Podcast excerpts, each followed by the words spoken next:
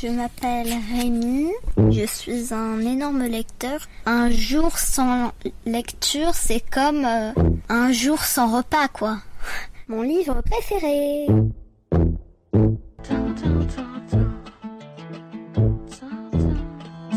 Aujourd'hui, je vais vous parler de Moi, Arthur, maître du royaume perdu, de Jenny McLachlan. À quel moment exactement passe-t-on de l'enfance à l'adolescence? Est-on forcé, pour grandir, de trahir celui qu'on a été et de reléguer aux oubliettes ce qu'hier encore on aimait? À ces questions, Rose et Arthur n'apportent pas la même réponse. Quand le garçon de 11 ans jure avoir aperçu un sorcier dans le grenier de grand-père, sa jumelle, déjà plus engagée dans la préadolescence, hausse les épaules et commande d'un air blasé Les enfants ont beaucoup d'imagination sans lâcher le smartphone où elle scrolle et like à longueur de journée d'insignifiantes photos de flaques d'eau ou de maquillage postées par des influenceuses. Arthur, lui aussi, se dit bien qu'il est trop vieux pour ses enfantillages et devrait apprendre à faire du surf, du skate ou la guerre sur l'ordinateur. Mais quelque chose le retient de tourner la page.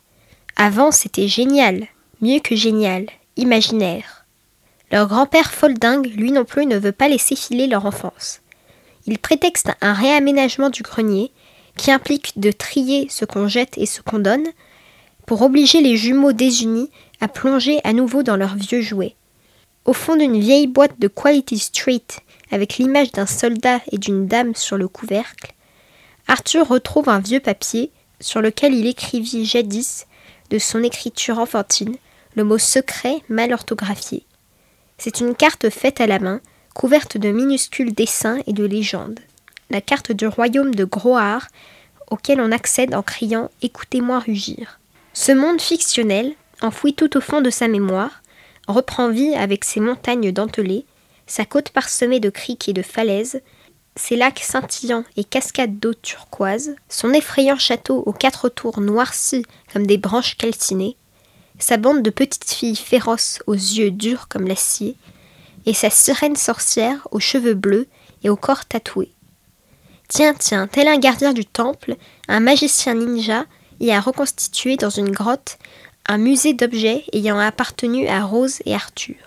Ce qui est fort dans le roman, et qui en fait tout le charme et l'ambiguïté, c'est qu'on ne sait jamais si ce qui est raconté est purement le fruit de l'imagination d'Arthur, s'il fait semblant de croire à nouveau à son méli-mélo de souvenirs, ou si vraiment la fratrie est projetée dans des aventures héroïques. Si la cicatrice au poignet d'Arthur est juste la marque des dents de sa sœur, ou bien, comme il le raconte au grand-père, une réminiscence de la morsure d'un dragon aux naseaux fumants et aux griffes tranchantes.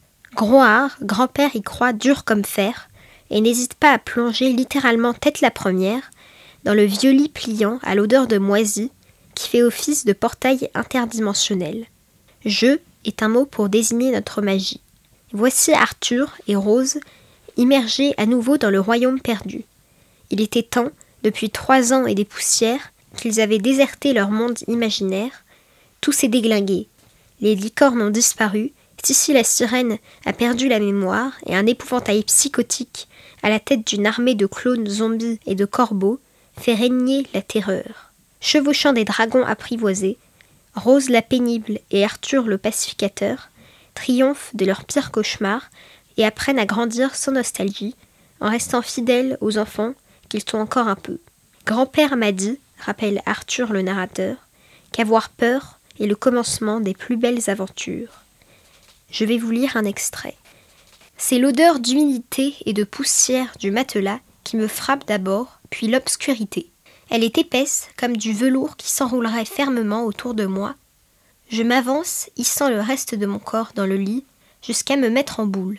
Je prends de petites inspirations courtes. Essayant d'ignorer les ressorts qui s'enfoncent dans ma chair, je vide mon esprit de tout ce qui n'est pas groire.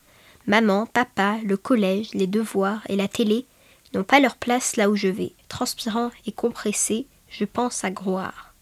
Je me concentre sur quelque chose que j'ai contemplé pendant des heures, le feu de camp de Sony. J'entends le bois qui crépite et qui craque. Je vois les bûches qui s'effondrent et les étincelles qui s'élèvent dans le ciel sombre. Des étincelles orange vif, un ciel de la couleur des eaux les plus noires. Et soudain, Groire se déverse sur moi, telle une vague de l'océan sans fond.